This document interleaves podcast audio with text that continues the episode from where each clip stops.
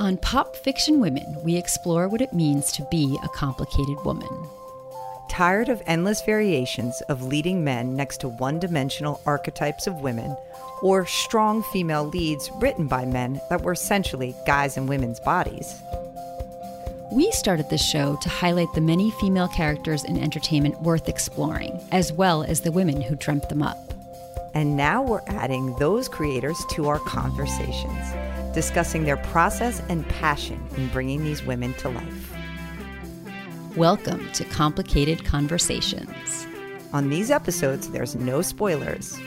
So come on, it's starting. In today's episode of Complicated Conversations, we are joined by KJ Dell'Antonia. KJ is the author of the instant New York Times bestseller, The Chicken Sisters, a Reese Witherspoon book club pick. She is the former editor of the New York Times Motherlode, as well as the author of the nonfiction book, How to Be a Happier Parent. Her second novel, In Her Boots, is out now. Welcome to Pop Fiction Women, KJ. Thank you so much for having me. Oh, we're so glad. So, on this podcast, we focus on complicated women of course, we want to start with Rhett, aka Maggie Strong, her pen name. She has become famous for writing a book in the voice of her inner superhero, the modern pioneer girl. The MPG persona was an aspirational for Rhett, someone who wants she wanted to be or hopes to become. But when we first meet her, she isn't quite ready or sure of herself. We'd love to know about your development of Rhett, how you came up with her, what inspired her, or what challenges you had in writing her. So, Rhett kind of stems from my fascination with people on social media in general, and in particular with the sort of, I see the distinction between people who really want to be famous on social media and people who don't. And of course, you'd say most of them are not on social media, but some people kind of have this thrust upon them. And to some degree, I was kind of thinking about Elizabeth Gilbert uh-huh. and her sure. book Eat, Pray, Love, which people loved or hated. Yes, um, I happen to have loved. Same. And I think she's really grown into being like a big person on the internet. But I, she didn't start out that way by any means. And I mean, I was, I was sort of it ranged from thinking about her to thinking about someone in the shoes of someone like Monica Lewinsky. And whatever you think of that politically, I don't think there's anyone who thinks that's what that poor person planned was signing life. up for. Yeah. yeah. yeah. I mean, you know, mistakes were made. And and who can't say that? Yeah. And so I was just thinking about, you know, what it would be to be someone who had a story they wanted to tell but did not want necessarily this larger piece of it and got it thrust upon them and then felt the need to live up to it, right? So that's really where Rhett came from was this idea of her having in part kind of written this modern pioneer girl for her. And it is her true story and it is a life she has led but it's also a, a way she struggles to be in the world. So I, I got really interested in that. Yeah well that is really fascinating and not kind of what i expected because how do you know you got to decide beforehand, right? You can't decide after you become Elizabeth Gilbert to go, oh no, I'm going to be this quiet person. I can't. You can't do it then. So you have to decide before. I mean, you, you, know, you could, you could not, you know, you just not do the social media piece of it. But uh, that's actually really hard in our in our current world. It's an expected piece of being a public person for any reason. Yeah, and it's expected from your team. It's also expected from the people who are reading or consuming your content. Yeah. So, yeah, it comes from from all directions. Do you have an alter ego, the inner superhero? Oh, kind I'm gonna I'm now gonna create one for myself. I think I need one. Yeah, when I was growing up, my best friend and I had some. We called her today's action woman, and it was a joke, but it wasn't a joke. Yeah. You know, it was like, what would today's action woman? It, it was because you can tell by the name, and we yes. were just being silly. But also, I just yes, that came back to me as I was giving Rhett this idea of the modern pioneer girl. I was like, oh, Listen, what if she yeah. she made her up for that reason? Silly things can be useful too. They can be useful tools, right? Well, In Her Boots is described as a story about the gap between the adults we think we have become, the child our mother will always see, and our horrible fear that our mother is right. we have a real fascination with mommy issues on this podcast. We talk about the mother daughter dynamic in any book that we can. And you've really dialed it up in this one, which we love, making her mom the antagonist as her nemesis. Now, you wrote wrote in your acknowledgments that you thanked your mom for knowing that you are never writing about her, but yet you really nailed the complexities of the mother daughter relationship. We'd love to know why you wanted to explore that as the central conflict of the story. I find that hard to answer. Yeah, sure, right? Like what? Just, yeah, I, I, don't know where these these complicated mothers and daughters come from, other than just being a woman in the world with lots and lots and lots of female relationships and feeling. You know, actually, that a lot of the voices inside my head do come from my parents, absolutely. And even though I say I have a great relationship with my mom, and I do, that doesn't mean that I don't sometimes hesitate to confront something with her or hear the voice in, you know, my father's voice in my head criticizing the gap in my teeth, which I literally, at you can see me at age 35, I went, no gap in my teeth. Because yeah. he used like, to spend a lot of time going, Why we have spent all that money on orthodontics? Why do you have a gap in your teeth? Yeah. Actually, don't. Yeah. So, yeah, the voice Thanks, is. Dad. Yeah. Thanks, yeah. Dad, for making me file like this for you know, 12 yeah. years um, or longer. Yeah. So so yeah, I I think, and of course I have my own kids now. My daughters are in their teens, and to, to think about what is it that I am inadvertently saying that they're oh, going to hear for the rest of their lives is really fascinating to me. Oh, my mother has thick, pin straight hair, and all my life this is ironed what you're looking at this is all ironed out i have kind of frizzy hair and she would always be like your hair what and now i think I saw it then as disgust. As an adult, I now know it was kind of like confusion, but curiosity, because now I have a daughter who has very different hair than I do. And I'm always like, huh, like what is that and i'm like don't say anything don't say because don't that's not it. how it comes out it just is yes. not when it's from your mother that's not how it sounds to you so oh boy yeah the sandwich between and i, I also my mom's mom is still alive. So wow, yeah. So, and we just saw them for Fourth of July, and I was like, oh gosh, it's too much. My mom's mom, my mom, me, and my daughter. I'm like, I it just was enough to. That's a lot of that's a lot of intensity there, and you know, oh, I think to some degree I write about the intensity because my mother, relationship with my mother is fairly quiet, but probably sure. deeper than I focus on. So yeah. I think maybe sometimes I would like to get more of that out there. So yeah. I just get it out there in fiction instead of confronting it. it. in reality, which would be very painful and difficult. Yes, I love it. I love it. I, that's how I work things out too on the on the page, fictional characters, and turn it up. And to 100. If anybody ever teaches my mother to use Instagram, I will find them and kill them. Because that's like the one place she isn't. Right. Um, yes. yeah. Go. I'll take them down. That's okay. Rhett struggles over the course of this book to figure out who she really is. And while she's doing that and investigating, she sees a lot in Louisa similarities, patterns. As Rhett, you write, it was hard to be proud of your work when it meant hiding a part of yourself from people who were important to you. It might feel safer. Nobody knew that better than I did. No matter how hard you tried to convince yourself that it was better for everyone if you pretended to fit into their expectations, all it really did was turn the roles we were playing into walls that became harder and harder to tear down. Oh, man, that hit us in the best way possible when we were reading it. I mean, I think this is, forget about family. I think everybody deals with it with family. I think it's the work of a woman, even beyond that, the expectations that come from society, from our families, from messages we see that may be inadvertent or some of them not so. And that's the work of kind of taking down what you thought you were supposed to become and becoming who you really are. Easier said than done. I think it's a lifelong process, if not beyond. So you go on in that passage to say the walls keep us in and that makes us feel safe, but they also keep people out. And we can't be accepted if we don't show those things. Can you talk about writing this scene? Was it easy for you? And who in that moment were you more embodying? Or were you having a dialogue with yourself? Were you Rhett, Louisa, both in your lifetime? I'm sure we've, we've all been both. I think we've all been both. And I think a lot of this book really comes from me realizing as I got older that I spend a lot more time thinking about who I'm perceived to be than about who I actually am. Lots of time thinking about my, my clothes and my hair and my outward appearance and then about like am i coming across cool enough am i looking too worried about this thing will people think that i cared about this thing i didn't get will people eh, will people think will people think will people think and it's just this constant voice in my head and i and i think it's a constant voice in all of our heads so Yes. to have Rhett actually realize that at a moment when she had a you know a choice that she could make that that would change it at least a little for her was really fun for me and that was one of the last things that I wrote. The hmm. in the the Chicken Sisters, the beginning and the middle, I wrote more often and and more at towards the end. In this book, the ending got rewritten again and again and again as I really dug down into what it hmm. was that Rhett actually had to figure out for herself.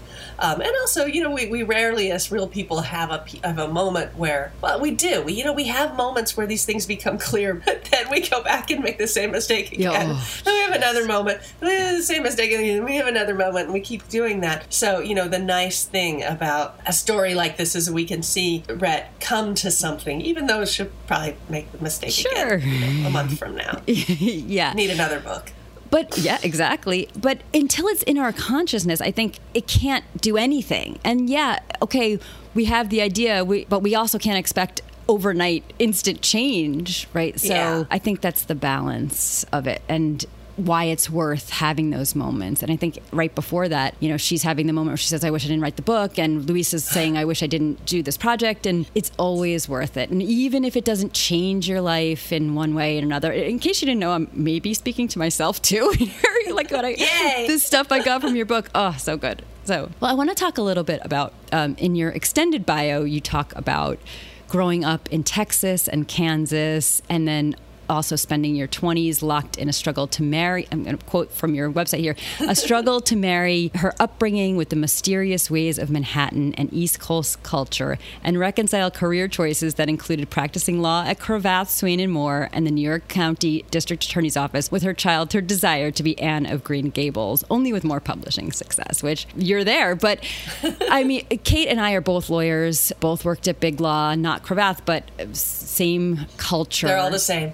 Yes. And I had part of my growing up experience was in a rural area as well. So I have always struggled to marry those two parts of myself. Now, I think when I was younger, I couldn't wait to become the other part, become the New York City Park Avenue attorney. And then when I got there, I was like, wait, have I left that other part behind? And, and how can I still integrate that part of myself? And how does that work? And so we wanted to know too. You seem to have really integrated it well, living on a farm, having these this resume and now this life. Do you feel that way? That's how it looks from the Um, outside. That might be the exceptional thing in which the, the outside and the inside they, they come they do okay. The truth is that anybody in my small town would tell me, "Why she, she's not from here," uh, because that's how small towns are. And I, I make a lot of stupid mistakes around um, around farming and animals. Although I'm getting I'm getting better every year. I make a few a few less every year, but I think that I have been. We on our podcast hashtag AmWriting. We never let people say they got lucky because uh, it's always you worked hard and you got lucky. That's how we insist. So I will say it that way. I worked hard and I got lucky, which is to say that um, I do have the the gold stars and the ability to appear in Yeah. my vision of other other people's eyes as someone who's got both the New York version of success and to some extent the the country version of success by having animals in the pretty Yeah. uh, surroundings at least not when and those walks and hikes we we love to watch. Yeah. Yeah, yeah, we landed really well here. Um, You know, uh, knocking knocking on wood over here. But some of that, I mean, that wasn't even possible when we first moved here, and I had this horrible baby. At he he doesn't Yes. mind that now. Yes. and um, all babies are horrible, and, Yes. and no career anymore, and this you know a completely unknown and unknowable place. I mean, this was worse than Manhattan, Hmm. For, because Manhattan at least you're expected to pretend. Like nobody's really Sure. from there. I mean, they are. They're Yeah. they are. But by and large, you know, you're coming. Everybody's coming. Everybody's coming in with that goal. Whereas this is a you know small and insular rural place with very few jobs if you don't come here with one. So Mm-hmm. to have uh, come here as a as a trailing spouse was sucked. Yeah. Yeah. it's just really, really, really sucked. Yeah, oh my gosh, I can't imagine when you're like trying hard harder to make it when you leave New York City. It's really like I have to. I just have to not be only. You know, I, I just I, I really struggled with uh, losing that huge chunk of my identity. yeah. Oh my gosh, I can relate to that very much. So. I can relate to that on many levels. I'm not going to go into that. This is a therapy podcast, but you're obviously speaking my language. I just wanted to tell you that. Kate and I are also both, even aside from losing that identity, Kate and I just generally are white knuckle kind of type A, holding on to life with both hands, though sort of in different ways for us. One of our cures for this affliction is astrology. Weird question, I know. But it just reminds us that some things are kind of simply out of our control. Mm-hmm. Maybe they are destined, might be too strong of a word, but it just reminds us that maybe today is everything's going to go wrong. And it's not going to be personal, and it's not going to be because I screwed it up. It's just going to be. So, my question is kind of two part. I wanted to know what your astrological sign is and whether you think it reflects your personality. And then also, what gives you relief from that grip on life? Uh, my sign is Leo. Oh, okay. And I do think that reflects my personality, although I'm very much on the Cancer cusp, and I would not say that the Cancer cusp does. That's not. Yeah. At least I've never. Maybe I don't want that part of me. um, and I don't know. Again, you can see me. Your listeners probably can't, but this there's a deck of Tarot cards, yes. yeah, and, uh, and uh, this whole stack of turned books, which isn't turned for any like secret reason. It's just that's the stack. That's where they were. Is all tarot books, and that's partly because my next book, ha- uh, which I haven't sold yet, and no one may ever read, has a huge tarot plot, and partly because I'm fascinated. Because if you're not fascinated, um, you don't you don't choose doesn't- to integrate yeah. these things. Ninety thousand words. Yeah. So yeah, I spend a lot of time thinking about control and the fact that we don't have any, and how much how, how much I dislike that. and that Yes. is absolutely what I'm writing about the next time around. It's also go back to the Chicken Sisters. It was a struggle that Mae, in particular, dealt with there. Rhett, Yeah. I think. Doesn't that's not her outward struggle in the same way. I think she would probably tell you she did have control still. So Yeah. you know, But yeah, right. dealt with. But her issue is not asking for help. Yeah, that, that's part of it too. I know for me that is a big part of it. Okay, really interesting. I have not yet delved into the tarot, but it, Oh, it is the thing. fun. yeah, that is the thing. Writers talk about that the most, whether it's for inspiration and also for kind of letting go of your grip on things and and reading into something that you didn't have control over. It seems to be very popular. So I don't know why I'm behind the ball on that. we normally ask our authors what they're loving right now, but the answer to that question, and I still will ask you, but the answer to that question is very evident from your social media. You are so generous with your praise and support of other authors. And I wondered what motivates you to be so vocal about what others might deem as competition. Well, two thoughts. And the first is the great thing about being a writer is nobody was ever like, "Ooh, I read a romance, really liked it. Done with that now." right. I read a book. yeah. No, stop. I mean, there are people that you know that read more and people that read less, but by and large, if you liked my book and it and it yanked you out of yourself and it and it helped you, you know, to have a great afternoon when you might not have had, you're you're going to look for that experience again and again. So that's part of it. Um, I don't have to feel. I mean, you know, as writers, we compete for some pieces of pie, but my pie's been big, so that has been great. But even before then, I when I write because I read. I'm a passionate reader. I've spent all my life reading. Uh, one of the voices I hear irritated in my head is that con- my parents constantly complaining that I have a no- my nose in my book. To which I'm like, why? Yeah. Why would you complain about? it? I would not say that to my child. um, so yeah, I, I just I love. I love to read and to get to share the things that have given me the experience that I look for when I when I read is just I I just I love it. I love that there's a platform for that. So that part of social media I I adore. It makes so much sense, but then I wonder why everyone doesn't do it. And I'm like, this does make sense, and and there are other authors that do, but Oh, lots. Um, yeah, but yeah, then, yeah. yeah. There are there are definitely the authors that Just you keep know, to their they're own- foc- focused more on their process Yes. and and sharing that, which is a great thing to share. Yeah, as as, as well. well. But I just really, really, I'm, uh, you know. Forcing other people to read books I like. It's Yeah, one of my well, favorite things to do. I got to tell you, your enthusiasm and excitement over the things that you share is always it's, it's infectious. So it's not only that you do it; it is for me. I have such admiration for the passion with you, with which you do it. So, what are you loving right now? Is there anything you want to pass I- on to? I am. I'm loving a book called The Truth About Ben and June.